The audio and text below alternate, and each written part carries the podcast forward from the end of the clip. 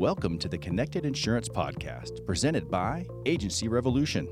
Listen to interviews with the most influential people in the insurance industry. Learn the most important strategies, tactics, trends, and challenges facing today's independent insurance agents and brokers. New episodes every Wednesday. Visit agencyrevolution.com and click Media to explore the Connected Insurance family of resources for insurance agents and brokers. Subscribe today and get updates delivered right to your inbox.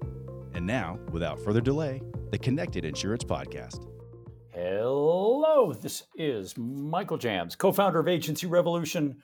And today, delighted to be your podcast host, broadcasting from the Casita here in the lovely foothills of the Sonoran Desert. And I want to welcome you to this episode of the Connected Insurance Podcast presented by Agency Revolution, creators of Fuse, the insurance marketing software that skyrockets retention, boosts policy per customer, and makes your clients love your agency. Without you having to hire more staff, programmers, or technologists, visit agencyrevolution.com and request a demo of the software that agents and brokers are raving about today and discover why it is a national award winning software.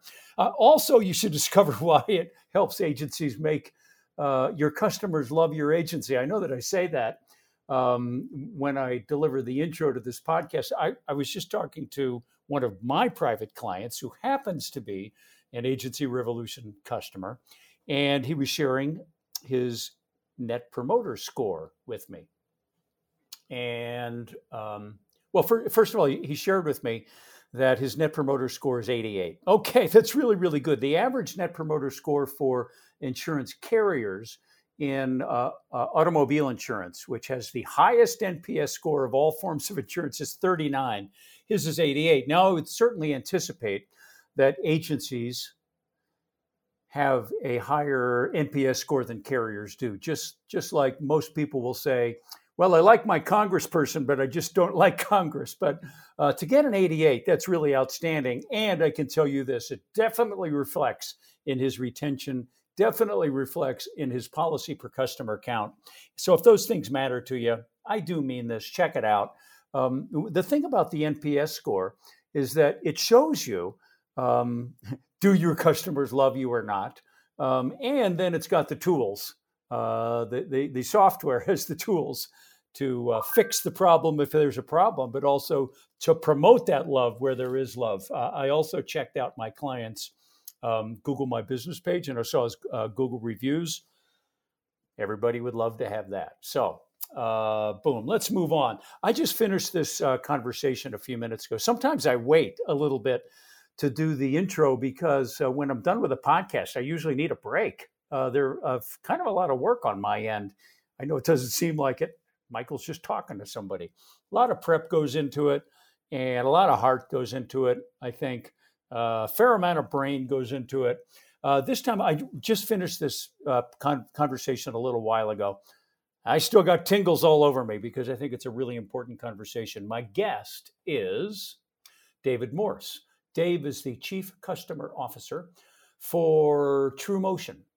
Um, he focuses on helping clients leverage TrueMotion products and services to improve customer acquisition, risk reduction, claims experience, and customer retention. and we talk about all that stuff. For more than 15 years, David has led technology and enabled transformation projects for large insurers and high tech companies. Uh, TrueMotion, I'll say a word or two about them. Uh, TrueMotion is, um, well, uh, they're a leading insurtech, over 170 people on the team engineers, data scientists, business leaders. Their C suite is comprised of execs from Salesforce, Zipcar, uh, Harvard, and MIT. Uh, their CEO ran claims at Liberty Mutual for 13 years. They were founded in 2012 ish by a Harvard grad and MIT grad. Um, the uh, Lyft, formerly the Lyft COO, uh, formerly the head of sales at Tesla, um, and uh, formerly the Zipcar CEO. So this is a this is a serious company with a serious mission. They're backed by investors like uh, General Catalyst, Bain Capital, Lakestar. Um, they work with uh, six of the top 10 auto insurers in the United States. They are international. They work with companies like Progressive, Farmers, MetLife, American Family, Intact in Canada, and many, many more.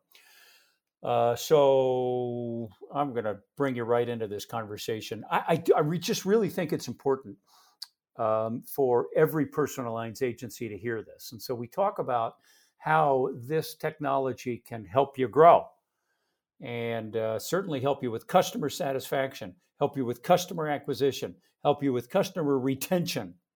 So, um, as I have been known to say once or twice, let's be friends. So, if you would, follow me on Twitter, connect with me on LinkedIn, and who knows, if things free up a little bit, I might start posting groovy pictures on uh, Instagram, and you can see what the desert lifestyle is like. So, now, without further ado, uh, it's a great privilege and pleasure of mine to introduce you to my friend and colleague from TrueMotion, David Morse. David Morse, thanks so much for joining us today. How are you? I'm great, Michael. Really glad to be here. Thanks well, uh, yeah, I'm super excited about this conversation. Um, yeah, well, in part because I think you're you're representing a part of the industry that uh, hasn't really been represented in this podcast series before. Uh, a technology that's clearly changing the industry. And uh, based on our most recent conversation, this one's going to be a robust conversation. So I'm looking forward to that. So uh, let's start, if you will, by I'll ask you to introduce yourself and how you got to be in the position that you're in right now. Yeah, so my name is David Morse and I'm the Chief Customer Officer for TrueMotion, which is based out of Boston. And we are a telematics service provider. Uh, so our mission is to use data to make driving safer, and we call it driving intelligence. And, and my background is mostly 20 years in uh, enterprise software, building teams that serve the needs of large insurance companies, banks, telcos, anywhere there's technology, but there's a healthy dose of services and know-how and change management around it to make it work. And telematics in the insurance space is no exception. Got it. All right. So I, w- I want to address a question that, that um, the audience may have immediately. I think typically when a lot of people think of telematics, uh, they're thinking, oh, well, that's something that carriers provide. That's a carrier to customer relationship. Um, and uh, clearly it goes beyond that. Yeah, it's, uh, you know, there's telematics is a broad word. You can get telematics in many forms from a phone, from a car.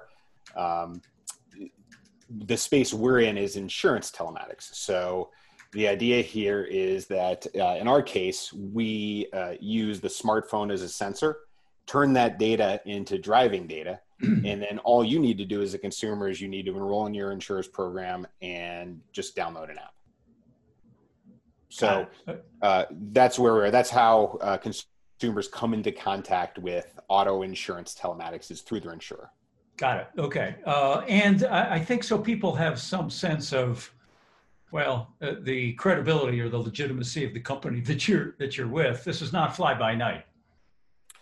It is not fly by night. We are very, very fortunate to work with uh, six of the top 10 US insurers, the number one in Canada, and uh, several uh, very large ones in Europe.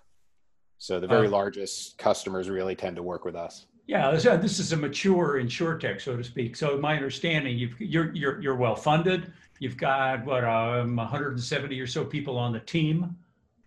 That's right. Okay, and been around since 2013, so seven years. Okay, well, yeah, that's pretty rapid growth. Congratulations to you. Yeah, um, you. All right.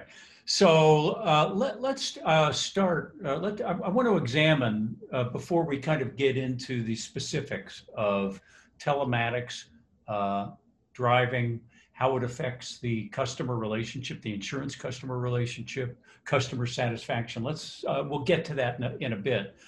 Um, talk to us uh, a little bit about what you what you see uh, in regards to like the trends and the forces that are affecting this industry, and particularly uh, why uh, you know why those trends and forces then allow a service uh, telematics type services to um, even exist to begin with? Yeah, that's a really, really great question because I think we are swimming in this ocean of, of new trend that uh, we have the good fortune to ride. And I think the number one trend is the move to digital.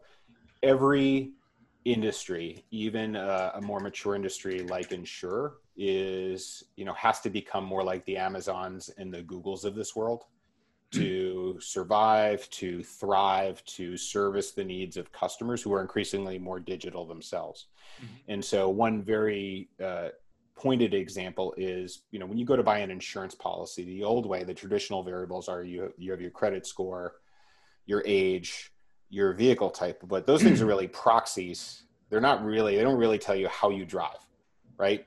Data and telematics actually tells you how you drive. It's the very behavior you're insuring. So that and that's digital data that comes off of phones and devices that tells you how you drive. So insurers, instead of putting information into a system or relying on these proxies, they can actually use digital data to make things better, faster for customers, and and actually use more data to make themselves smarter.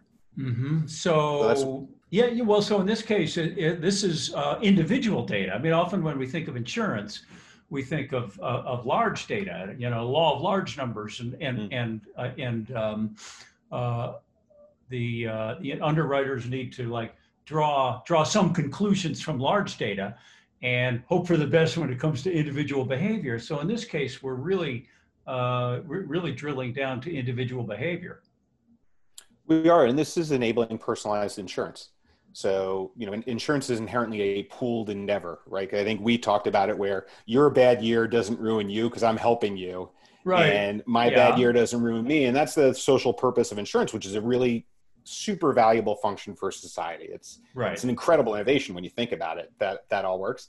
Um, you know, the thing is uh, on the pricing side is you know if you're a you should really pay the rate you you deserve because if you're safe you should save money if you're let's say more risky maybe you should pay a little bit more than the person who's really safe so it's almost moving towards a fairer more personalized um, way to do insurance, probably while still retaining an overall pooled concept. Got it. Okay. So uh, you, you, had said a moment ago that uh, insurance, which I think by everybody and everybody's recognition is is generally not the most innovative of, of uh, or adaptable of industries, needs to go digital because the customer is digital talk to us uh, for a moment about that. And I think you used Amazon as you know as an example of that. Mm. Um,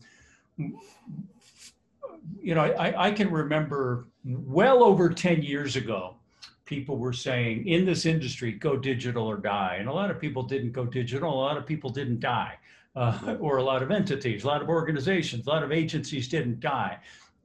Um, do, do you think there are, are we approaching some tipping point in consumer demand or consumer expectations that that allows uh, that that drives change in our industry right now?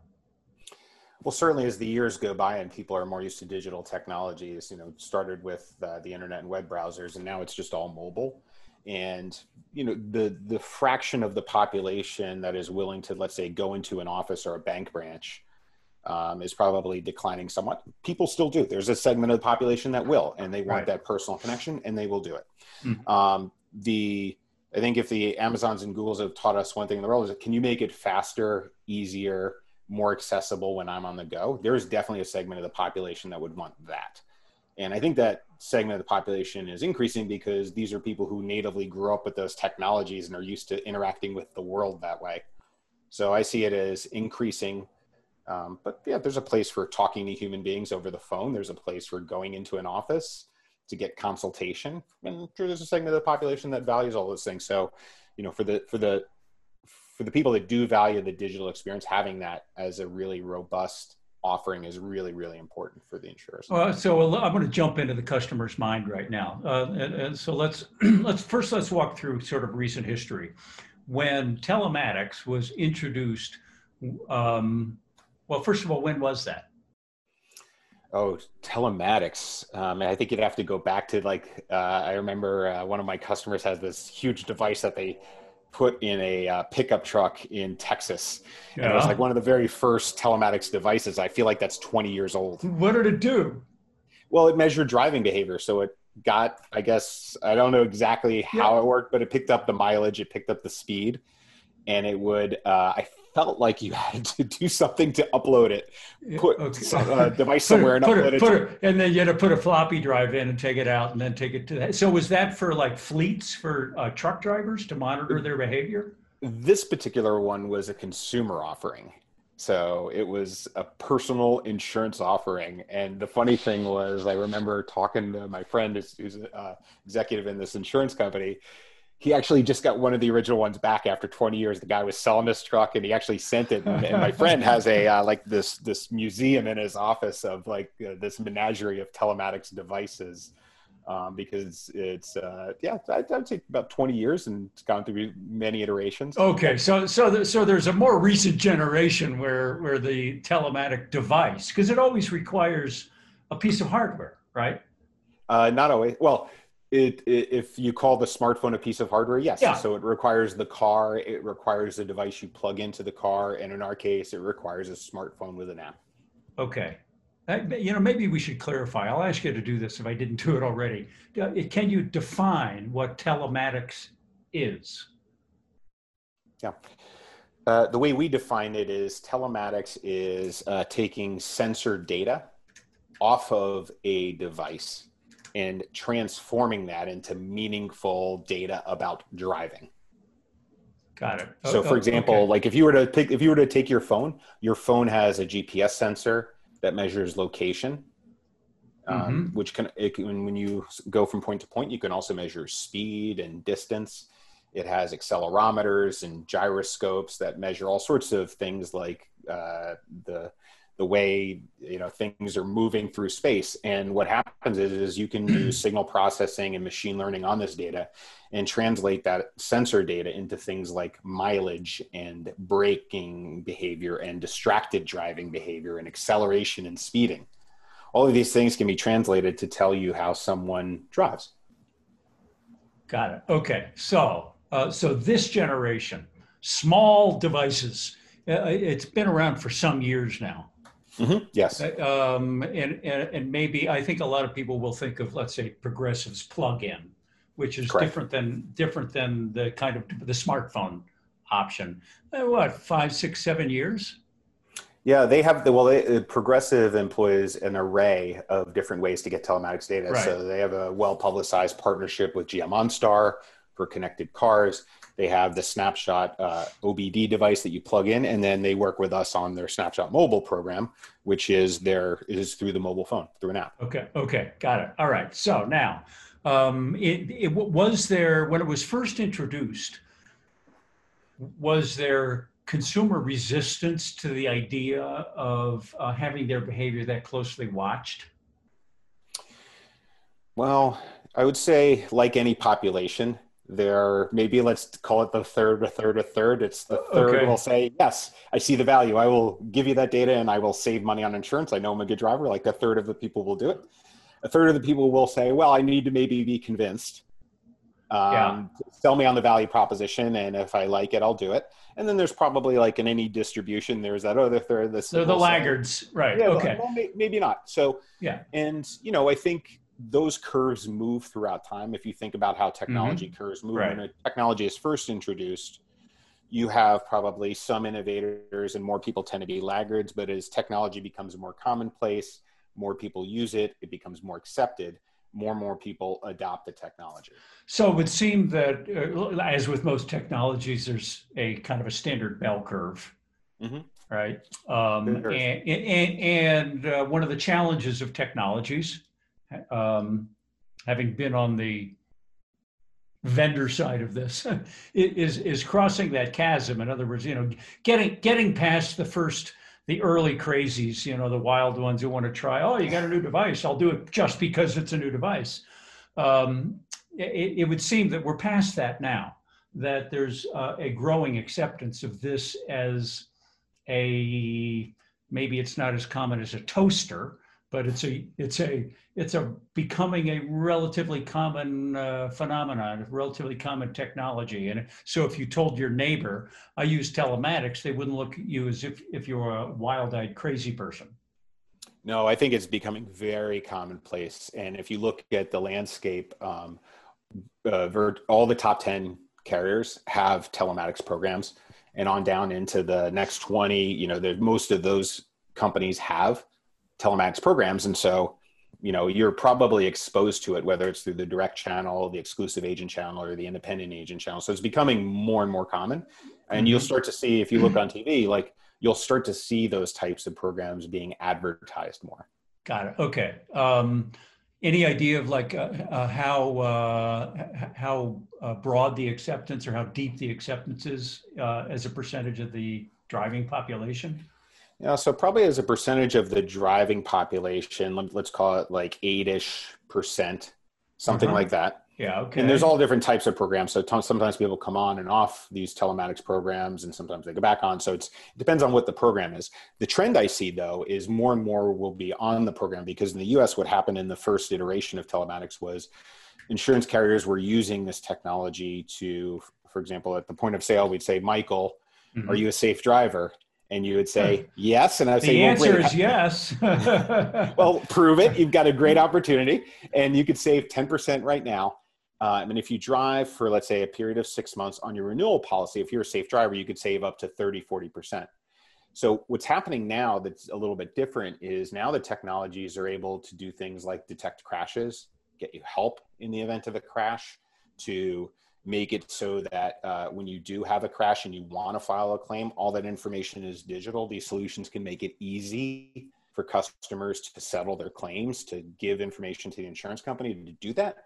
So a lot the the telematics technology and the use cases for it is rapidly expanding and you know the way we, yeah uh, so I, I think what's happening is you'll see more and more and you'll see it being more and more constant moving beyond the initial use case of the let me get a better rate on my renewal value proposition. Uh, okay. Uh, so so there are multiple benefits to the consumer. So during the course of this conversation i want to i want to cover three areas. It seems that clearly there it seems that there are three potential beneficiaries the carrier the consumer and what might be interesting most interesting to our listeners is the agency has some benefit as well. So uh, i want to cover each of those. Now in regards to the consumer i have an, I have an article from you. It's on, on one of your blogs.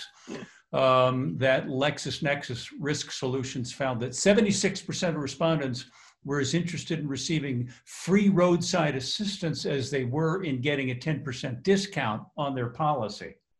So um, it, it, it, uh, it, it, that that is that built into telematics or is that how, how does that work?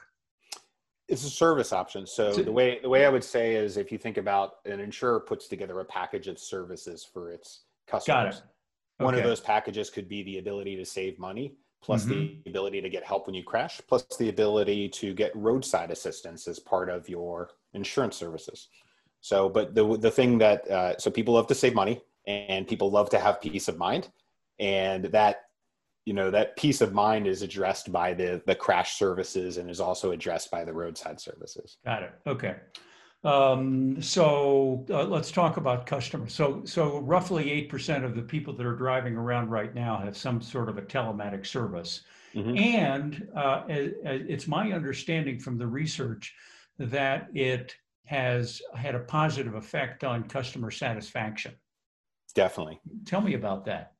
Yep. So consumers like it because they can save money. So if, if you're a safe driver, you know it, you have an opportunity to prove it. You can save money. It's a very fair, democratic way to get a price for auto insurance. So it seems like, uh, especially with things like distracted driving, consumers seem to accept that I, it's transparent. I know how I'm rated. I get it. And I have a chance to influence the outcome. So that's always good. Giving the customer more control, giving them the opportunity to save money is a really, really great thing. Ah, uh, okay. So you raised something that that um, well, I don't I don't know that we talked about this last time you and I spoke. That uh, the that telematics can um, reduce distracted driving. It, now, presumably, that that is if it's a mobile phone based telematic device. Talk, That's talk right. to me about that. Explain that. Yeah, so only smartphones can really measure the distracted driving behavior using the mobile phone. Right. The, the plug-in device doesn't do that. No, but, it doesn't okay. do. All right. And, and, and this is and this is a uh, an uh, it's an amazing variable for insurance. It's more predictive than other variables out there. And it's also one I think consumers inherently know that I shouldn't do this. like it's totally it's totally within my control. They know it's dangerous. Like we know it's dangerous. We have all sorts of data on the risk associated with distracted driving, on the propensity to get in a crash when you do distracted driving. So it's a big deal. It's a big problem for society and it's you know one of the things that the, the smartphones uh, the smartphones measure really well okay so that that's built in so presumably this is a it's an app am i yes. right so somebody can it download is. it from uh, i'm not you know i don't know if they go to the, the google play store or or uh, the apple store to get it but they download an app they do and, and they go and, to one of those two so yeah you would sign up at the point of sale with your insurer and uh-huh, they would uh-huh. say okay. here's the link to the app store, go get the app, get into the app, and then just start driving. And and it's so it's not only monitoring their driving, it's also monitoring their their smartphone behavior. Uh, yes and no. So yes, in terms of using it. So we right. can use the sensors. We what none of the solutions do. They don't know what apps you're using. They don't listen to your conversations. they don't. Yeah, we're not that. Okay. We're not there. It's well, just more like yeah. how is the phone being used somehow. Mm-hmm either in your hand or you're talking, but it's that's the extent of it. Yeah. Okay. So the best thing is just to like put put it on the dashboard or the or the shotgun seat and leave it there. Yes. Right? Yeah, because I mean, typically, I think we know that in consumer behavior, they all know they shouldn't do it, but when a text comes through, you know, ding, ding, ding, or oh, that's you know, that's my family signal. Well, just this once. Yeah. Right. and just this once then becomes habitual behavior. It does. Yeah. Okay. It can. Got it. It can. And it, hopefully we can play a part in correcting that and well and yeah yeah. So uh, is there um, significant enough research to determine that you know, um, that it's affected the use of a mobile phone while driving distracted driving? There is. You can absolutely affect consumer behavior. And there's a variety of ways to do that, right? Price is one mechanism to affect consumer behavior, rewards are another mechanism. Some people value feedback. Some people value just the I'm a citizen of this society and I want to do the right thing. Mm-hmm. Like there's a group of people that respond to that message. So, you know, if you're offering these programs, you have to kind of uh, address all of those ways to get people to stop distracted driving. Yeah. Okay. And so um, presumably, you know, so let's say um, mom and dad um, purchase the insurance and they've got two teenagers. Mm-hmm. The teenagers then also can download that link, right? Yes. Yeah. So every everybody gets their behavior gets all right. Got it. well, that, that could be useful. All right. Um, and so so the, the research is indicating that uh, it affects distracted driving. Talk to us a little bit about how um, telematics can affect um, driver safety, and and because I think I think that's that's so built into somebody's personality, mm. right? The the way that they drive. Um, I mean, clearly, if there's a benefit to the carrier to be able to determine, you know, for pricing, for the purposes of pricing, to determine their behavior. But the, the, the ideal would be to improve their behavior. How effective are we at that? Yeah, I mean, we've seen evidence you can improve uh, double digit improvements in distraction, in braking, in speeding behavior. Um, now, the thing is, probably uh, people uh, would fall into old habits. So you got to keep reminding them and you got to keep educating them over time to keep behaving well. Because you probably have been driving longer yeah right. driving with a telematics app right? So it's it's a newer thing yeah. uh, but it's really beneficial. So um, yeah i mean i think you can. We've seen evidence that you can. And um, people want it. Like there there are people out there who value that. They like they i didn't know i was driving this way and yeah. my app is telling me i'm driving this way. I should do it so i could save money. Like the the propensity the, the ability to just save money especially in these times like this economy is not great the ability to save a bunch of money on your insurance is a really valuable thing for a lot of people mm-hmm. so um, especially if they drive safe. And you know, it's a win-win because the consumer benefits, but also the insurance carrier benefits. If people are driving safer, you obviously have lower loss costs. Right. And then the other thing for the carrier is they'll be able to retain those drivers more because you know them. You're offering personalized insurance. You're helping them save money. You're helping them be safer. You know, and and if you're deploying crash services and claim services, you're there for them. So like, you know, when you ask me, how do you do this? Like eh, think about like the world of health in the United States, right? There's preventative medicine, which I would characterize as telling people about their driving behavior and helping them improve. And then there's the treating of the illness, which is if you do get in a crash, how do you help people like right then and there to resolve the situation, whether it's get emergency services or get a tow when they need it, or even, you know, not spend as much time on the phone talking to a claims agent with an FNOL because all that information is digital. I just push a button and I send it, and somebody calls me back and they have the information. So I'm saving a ton of time. That information's right, so my claim gets settled with higher quality, and you know the insurance company makes the right decisions on whether it's a total loss or whether it's repairable. Like all of this stuff helps the consumer because you mm-hmm. like as if you've ever you know i'm sure you've been in this business a long time being in a crash is not a pleasant event and even if no one was hurt still getting back your life to the way it was is right. a big deal like getting you know your car repaired or getting a new car it's a stressful situation so well, and, and, and add to that add to that the kind of traditional way of dealing with the insurance in order to make sure you get your life back uh, it typically adds some stress so it sounds like uh, this solution simplifies that it does yeah. Okay. Um, I, want to I, I, I want to circle back to uh, customer satisfaction here uh, in a moment, but I, I need to jump back to something. Um, you had uh, you, you said something about feedback. Yeah. So in other words, um, you know, this is new. We're trying to change behavior, and typically, uh, in order to create new habits, we can't just uh, make a decision and boom, now we're different. Typically, we need some kind of uh, feedback cycle to uh, to keep us informed.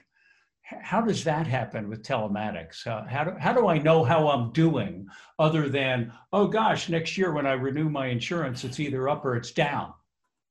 Yeah, that a great question, right? Because this is what apps are great at right? right. Apps so like you think about like where uh, the way I would say is I would describe like an app like ours, like TrueMotions is. It's like if um, it's like if Apple Health and OnStar had a baby. Uh, and so the way I think about it, like if you've ever looked at Apple Health, right? It tells you how many steps you took today. It tells you how you exercise. It tells you all of these things. And so the first part of it is just knowing, having objective data that tells you how you're doing. So that's the first step is knowing.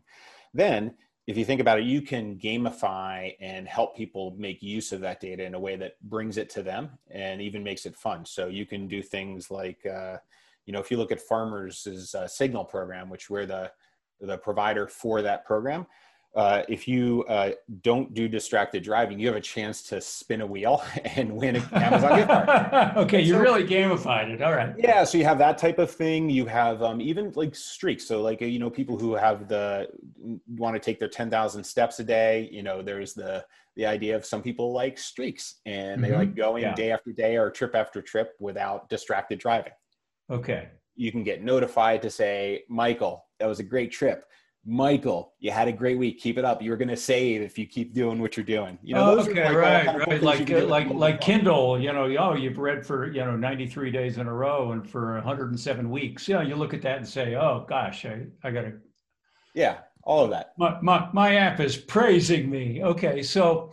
Um, and I'll tell you, Michael. So, like, one of the interesting things. This is really cool. Like, so how often would you think that the average consumer opens up an average insurance company's mobile app. Oh, like once every never.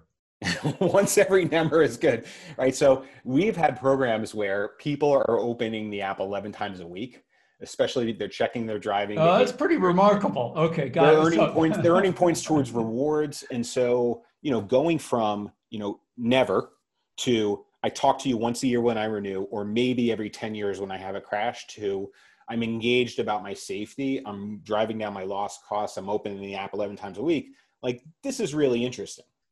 So, you know, I don't know if I don't think insurance companies' apps will ever become, uh, you know, TikTok, but you know right. they can probably be up there with banking apps and things that people use and that type of yeah okay that type but, of strategy but by the way yeah i'm obviously joking and per- perhaps slightly exaggerating with once every and never do you know how often uh, uh, a standard insurance app gets opened by a consumer Mm, that is a good, good question. Okay, well, uh, it's probably a, probably a few times a year. Yeah, it's a lot. It depends, and it depends. Like you know, if you have a there's there are insurance companies out there that are also banks, so they have. Oh, they have other purposes. okay. Yeah, so it depends upon what kind of app you have, but yeah. primarily, like people will use most of the apps to like either pay their bills, they'll get roadside service, they'll um, um you know have their insurance card on their phone.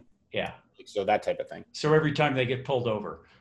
right. okay, got right. it. Right. Yeah, no, I understand that. But this this this is pretty remarkable that somebody would because it's so personal and yeah. and and it praises them or perhaps critiques their driving. Um, talk to talk to me for a moment about how um, safe driving is determined on a smartphone you follow me? Uh, oh, okay. Uh, so, yeah, I'm, I'm intrigued by this.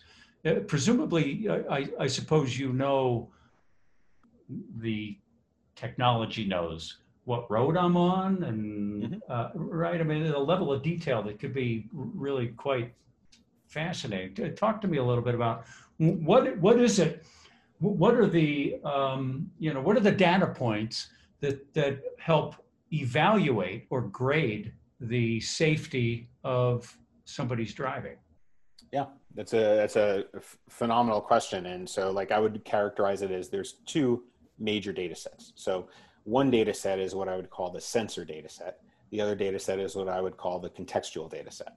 So the sensor data set for, on the phone, you have a GPS antenna, mm-hmm. you have a accelerometer, a gyroscope, a magnetometer, which is a fancy name for a compass. You have a barometer. You have all of these sensors on the phone and they're actually quite sophisticated like our phones are very very sophisticated and so there what you do is you take those signals from the sensors you do signal processing on it and machine learning on it yeah. and you transform it into data that tells you like how much mileage somebody is driving in let's say the course of a month or a year you can tell when they're driving. So, like, are they driving during rush hour or at night, which is, you know, those are two more dangerous times. Are they exhibiting behavior where they're speeding and driving aggressively, where they're harsh braking or harsh accelerating? And you can even tell through the sensors whether they're doing distracted driving while they're uh, just, you know, on the phone while they're driving. So, that's the sensor piece of it. So, you can tell with an uh, amazing amount of accuracy, like how uh, somebody is driving. Now you overlay that on the context, which is like where they're driving, right? So there's different road types, there's different congestion areas.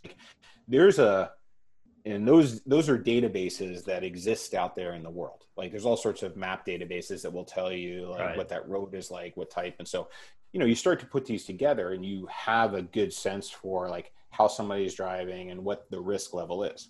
And I would contrast that with um, the traditional variables that people are using to price insurance. So, right, like I think we use this example when we talked the first time is you and I, we live on the same street, we drive the same car, mm-hmm. we're the same age, we have the same loss history. Right. We're pretty much going to pay the same for insurance. But if I'm a maniac and I speed all over and I drive in risky times and I do a lot of distracted driving, I should pay more. I am a risk. It's just if I don't have telematics, my insurance company doesn't know it. So the other thing that's happening in society, you've asked about trends before, is this idea of the social justice movement in our country. More and more regulators are looking at the traditional variables of credit score and motor vehicle report and zip codes as potentially discriminatory and unfair when it comes to pricing. And so there's a movement now. If you saw in the news, like Root said, Root Insurance said in the next five years, we are going to um, stop using credit score in our pricing. Mm-hmm. Okay. Um, all right, so I, I have a, uh, another quote from one of your blogs. For two years running, the JD Power US Auto Insurance Study confirms that satisfaction and retention are higher among customers who opt into a UBI program. Yes. That sounds like magic. Um, well, in the good sense. Talk to me about um, customer satisfaction and retention. Reten- retention is a word that we love to hear in this industry. Well, it's great because if like you can really fairly and accurately assess how somebody and you can help them become better, they're going to save money. And so if you if you're an insurer that provides an experience where people save money or they feel like they're paying a fair price or they feel like there's some transparency in how it's done, they're going to they're going to stick with your company longer. They're going to like doing business with your company better. And then if you add on top of that services that give them peace of mind, you're actually playing an active role in their safety and their protection, which is really like a great role for an insurance company to play. Um, then that satisfaction goes even higher. And then if if you know, forbid they have a crash, it's a terrible time, and you're there for them, and you may make it easy for them. Like that's another driver of satisfaction. So I think there's opportunities with this data to just have more moments of truth where you as the insurance company are doing great things for your customers as opposed to just sending them a renewal bill every six months or every year. Uh, is there enough data yet to, to be able to assess um, statistically the impact on customer retention? Yeah i've seen uh, across you know in my experience talking with carriers and i've seen some industry studies where probably anywhere the telematics customers will have a higher retention uh, three to three to ten percent higher retention rate than people who don't have telematics. That's huge. Okay got it. All right. Yeah. Um, so customer cust- the customers who use this generally like this is, is what it sounds like. And yes. their satisfaction is higher their retention is higher. Uh, so uh, let's talk about uh, the role of the independent agency or yeah. the agent in um, the oh, the distribution of this technology. Yeah, I, I love this, and uh, I love having the focus groups we have and going out in the world. Well, I don't get to go in as you know, in-person offices as I used to, um, but the things we hear is number one, um, having an option at the point of sale to offer customers just flexible options of programs and the ability to save money is a great option to have. Like that's a great arrow to have in your quiver from a sales perspective. Yeah. Um, because okay. what we see are uh, 50 to 65% of customers say if they were offered it, they would take it. And our data bears this out. I mean, we're seeing carriers where uh, one out of two new business customers will take it, will take the option when offered. So it's, it's, consumers want this. They do want this. So, you know, you have an option to offer this to somebody and save money. The second thing, which I'm really, I'm personally motivated by when I hear the yeah. agents react to it, is, you know, I think agents just want to help people have better lives and help like they want to fulfill their mission as an insurance agent to help people be safe and be protected and so you know the crash detection services like they feel like what, what i hear from them I, I just keep remembering these quotes they'll say oh I can I can be there for my customers. I can really offer them something that's beyond just the price or beyond the same product everybody else has. I can give them something that maybe protects their family is there for them when they have when they're in a rough spot or a crash. And it's like their eyes light up when they when they offer this. Like it feels like something I'm like I've never really been able to offer this before. And I and I now I can offer it and it's like ah this is what I got into this business for, which is just to help people in so, addition, yeah. Got, got, okay, so um, so in order for an agent to be able to offer it, uh, presumably they have to represent a carrier that has a relationship with a telematics firm like yours. Yes. Right. I mean, uh, you know, they can't just say, "Hey, download an app." yes.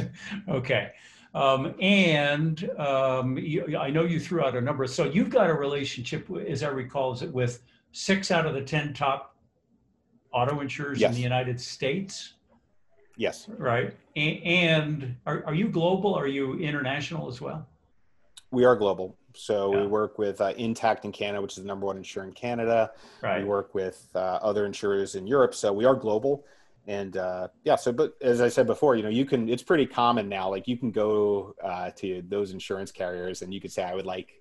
Do you have a telematics program? Can I save mm-hmm. money? Yeah. Do you have a crash services program?" And the answer increasingly is yes. Yeah. Okay. So, so, so so it would seem like one of the barriers um, to greater adoption is the perhaps the absence of um, training the customer service reps or the inbound producers or the personal lines producers who sell automobile insurance. Yeah. Right. Got it. I think okay. so. Yeah. All right. Fair enough. Maybe they may they may not uh, know about it. Like there's a lot, you know, there's a lot on an agency's and an agent's plate to learn about, especially if you're representing multiple different companies, right? It's mm-hmm. there's new mm-hmm. things all the time. There's new products. There's uh, so yeah, I think knowing about it um, is part of it, and then knowing how to probably answer some very basic questions like how much can I save if I do this, or yeah. what do I need to do? Well, as, as I recall, I think it was, I, I, think you and I have spoken about this before. I think it was our friends over at ITE had uh, done some research on mm. the, the uh, you know, how, how many, what percentage of customers would be willing to take this for, you know, savings of 5%, 10%, 15%, whatever options they offered. And it really was fairly remarkable. It was, it was really fairly high. Yes. Um, and it, it clearly, it does seem that there are um, benefits to the consumer that are beyond saving 10%. Yes. Yeah. Okay. All right. So, so, so, so for the agent, um, what are the objections that they need to overcome? I mean, presumably one is, I don't, you know, it's like, I, I don't want people to know that much about me or something, right? I mean, the, the, I, I think perhaps, perhaps there's some, um, so, some fairly broad and maybe maybe largely unconscious resistance to how much how much we give up of our own privacy in exchange for whatever Google giving us the right ad at the right point in time. Um, yeah, I think my, you know you've been you've been doing your go to market consulting practice, helping agents for you know for a couple of decades now, right? Yeah, right. So right. probably one of the lessons you teach agents is don't project your beliefs onto the customer. yeah. Right. Just let them make their own decision. Provide them the information. Help them. Mm-hmm. Rather than because if you're an agent that says, "Oh, I would never use Google Maps or I would never think," you're probably not going to offer these services to your customer because you have a personal bias. When in fact, I think the, the best thing you could do is just give customers the option. Give them the option, right? Well, give them the choice. Sounds- don't project your, you know, don't project your beliefs onto someone else. Give them, give them the information. And it, and it sounds like uh, when offered, about half of them will accept it. That's uh, that's fairly remarkable. This is this is right. This is the interesting thing is consumers want it, and if you want to be an agent that uh, you know gives consumers what they want or are interested yeah. in, at least give them the option, give them the information, because chances are they would appreciate it because they probably might want it already. Got it. Okay. Um, one last question about the technology. Yeah. Um, is it as um, evolved as it's going to be, or do you or do you see uh, you know is there a roadmap for other innovations and breakthroughs in the use and and the uh, design of the technology itself? Oh, you know, I always think this technology is evolving and getting better. This is like one of the really fun, exciting, and you know, you've built your own software company, and it's really like you you see the digitization, the the software business in this space is like always evolving. There's always new things. Mm-hmm. like um, you know i think uh, the major development again is these these crash services and digital claim services yeah. where before it was just pricing. And you're going to start to see more probably loyalty programs. You're going to see more automation where the customer doesn't even have to think or push buttons or do things to get certain services from the insurance companies even at a crash scene it's kind of going to all happen automatically. So, so yeah, let, let, me ask you about the crash. I mean, so so uh, clearly with a gyroscope and a, um, uh, I forget what you called it, the the, the mag, mag magnetometer, right? The, I, I, I, was I was going for the twenty five cent word on this one, right? Yeah, the compass. Um, you know, boom, if somebody has a crash, you know, the car flips over or something like that, and perhaps they're, you know, unconscious Mm. Uh, it, it, would seem that this technology would know that something happened right then and right there. Am I right? Uh, you're 100% correct. And like yeah. the, uh, the recordings we have of our service, you know, here, like I, I'm just thinking about this one I was just listening to where the person called, he was with his family, the car flipped in a ditch. The app um, detected that he was in a serious crash. Yeah. Uh, had an automatic reach out from the service uh, from a live agent uh-huh. which we have 24 7 and other insurers have 24 7 talks to the guy he's like please call emergency services help me out my car's flipped it's in a ditch and like he uh, we noticed this and we proactively got him help and if you know anything about uh, accident scenes is the more time you can save the better off people will be. You'll have a chance Greater. to save their lives and reduce the impact of any injuries. You can get them help faster. So like this is the you know this is the thing is you don't have to have a device. You don't even have to have a connected car. You only have to have what 94% of Americans already have, which is just your smartphone, which you always have with you. Yeah. Okay. Right. and if you don't, you're going to drive back home to get it as soon as you realize it. Yeah. Okay. Yeah. yeah. Got it. All right. Very good. Um, uh, David, if uh, if you had the chance to kind of you know kick me off my soapbox and say something to the agent community, a non-commercial message, what do you want to what what do you want to deliver? What what do you want them to pay attention to right now?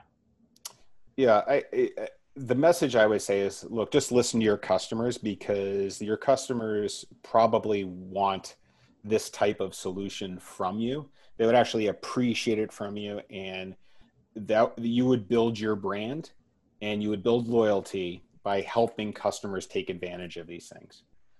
So you'd okay. really be fulfilling your mission by saying yes and at least talking to your customers about this. Got it. All right. And now, if people want to learn more about TrueMotion, or if they had a question and maybe perhaps they wanted to reach out to you through some medium, how should they do that? Yeah, you can uh, go to gotruemotion.com you know, we've got a load of information on our website, or you can hit me up at david at gotruemotion.com. Bingo. Okay. GoTrueMotion.com or David at GoTrueMotion.com. Mm-hmm. Uh, well, as always, David, I uh, enjoyed the conversation and I uh, continue to learn about this uh, technology. So uh, I appreciate appreciate you representing us so well. Thank you very much for yeah, joining well, us today. Well, Michael, thank you for having me on. Like, really love your passion and and love your podcast and what you're doing out there. It's like, uh, you know, I could tell if uh, if I was an agent, I was working with you, I'd be psyched because you right definitely well, I I get good guests. And um, I, I have a ravenous curiosity. So maybe those two things can come together well yeah. for the audience from time to time. So uh, thanks a lot. This is fun. Sure we'll... Thank you. Thank you for listening to the Connected Insurance Podcast. If you found this episode informative, please share it with your peers and colleagues. Explore the Connected Insurance family of resources for insurance agents and brokers by visiting agencyrevolution.com and clicking media. Subscribe and get updates delivered right to your inbox. New episodes every Wednesday.